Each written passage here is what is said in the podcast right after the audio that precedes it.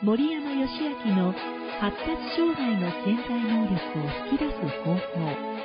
この番組では IT 起業家著者 IT インストラクターウェブ集客コンサルタントシステムエンジニアプロデューサーとしてマルチに活躍し続け書籍は Amazon 言語学の参考図書部門第1位獲得。Amazon 女性と仕事 Kindle ストア部門第1位獲得のベストセラー著者。1ヶ月以内にたった7つのブログ記事で Google 検索順位1位を獲得したウェブ集客専門家。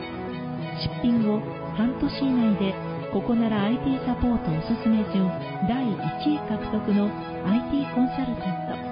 30歳を過ぎて ADHD 高機能自閉症と診断された森山義明が人間関係健康お金仕事ビジネスなど望む結果を出せる思考行動へと変えていきますこんにちは、森山です。今日はゲストでモデルの新藤さんにお越しいただきました。それでは軽く自己紹介をお願いいたします。こんにちは。モデルビジネスインフルエンサーの新藤里奈です。元小学校の先生で、そこから独立し、今はリナネーというネームで、モデル業を中心に様々な事業で活動しています。私自身が広告等となり、エステサロンや飲食店などの PR をして、売り上げに貢献しています。また、自分だけでなく、周りのモデルたちを支援しているコミュニティも運営しております。よろしくお願いいたします。はい、えーよろしくお願いいたします。はい、えそれでは、えー早速言いたいと思います。はい、えー本日のテーマはですね、発達障害 ×IT× モデルです。本日の質問は、えー発達障害です。えー新藤さんは今受けているオーディションの結果はどうなりましたでしょうか、えー 10, 10代女性学生からの質問なんですけれども、いかがでしょうか？ちょっとありがとうございます。前回の挑戦しているオーディションで関西コレクションのお話をさせていただいたと思うんですけども、1時、2時通過し、で、3時の最終オーディションを受けてきました。おー、すごいですね。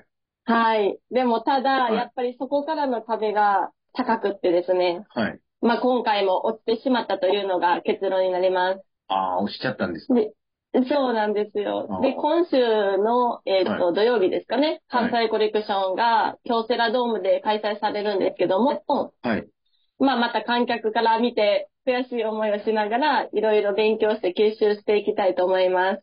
なるほど。はい。同時に、別のオーディションも並行して受けてたんですけども、そちらはあの、合格しましてですね、3月の15日に本番で、兵庫県の5つ星とかのホテルで大会が行われる、えっと、ウォーキングステージに出演させていただきます。あー、おめでとうございます。ありがとうございます。え、ちなみにですけど、あの、これはまあお、お話できたらでいいんですけど、なんかその落ち、落ちた理由とかって教えてくれたりするんですか？いやー、それがわからないんですよね。そこを私も、あの、知りたくって、まあ、はいそれを聞くと、今後参考できるじゃないですか。ねえ、ですよね。そうなんですよ。ただそこがやっぱり公開されないっていう、ああ、じゃあ、フィードバックがないですね。ないんですよ。なるほど。な、な、フィードバックないのが一番難しいで。す。うん。ねえ、来年もチャレンジされるんですね。頑張ります。いや、もう諦めずに。ねえ、いや、それで諦めずに続けることは大事だと思うんで。はい。ちなみにですけど、なんか、まあじゃあ、それだったらまあ、セルフにはなっちゃうんですけど、多分この辺がダメだったんじゃないだろうか、みたいな予測でいくと、どの辺がまずかったんですかね？した理由としては。私的には別にそんなはい。悪い結果ではないと思うんですよね。ああ。まあ、それ以上に、だから素敵やったってことでしょ周りの人たちがみたいなことですよね。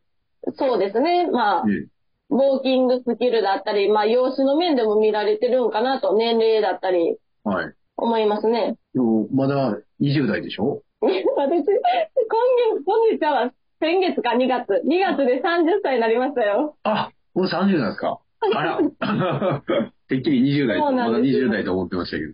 30です。え、ちなみにその、えっと、毎回出てる、その、挑戦されてるオーディションとかって、年齢制限とかあるんですか？何歳まで出れ出れるとか。いや、特に関西コレクションのオーディションは年齢制限はないんですけども、はい。まあやっぱりキッズさんとかはい。学生さんとかが選ばれてますね。ああ、なるほど。やっぱり、キッズさん、学生さんの方がやっぱり、まあ若いっていうのもあるかと思うんですけど、そうですね。難しいところですね。はい。はい。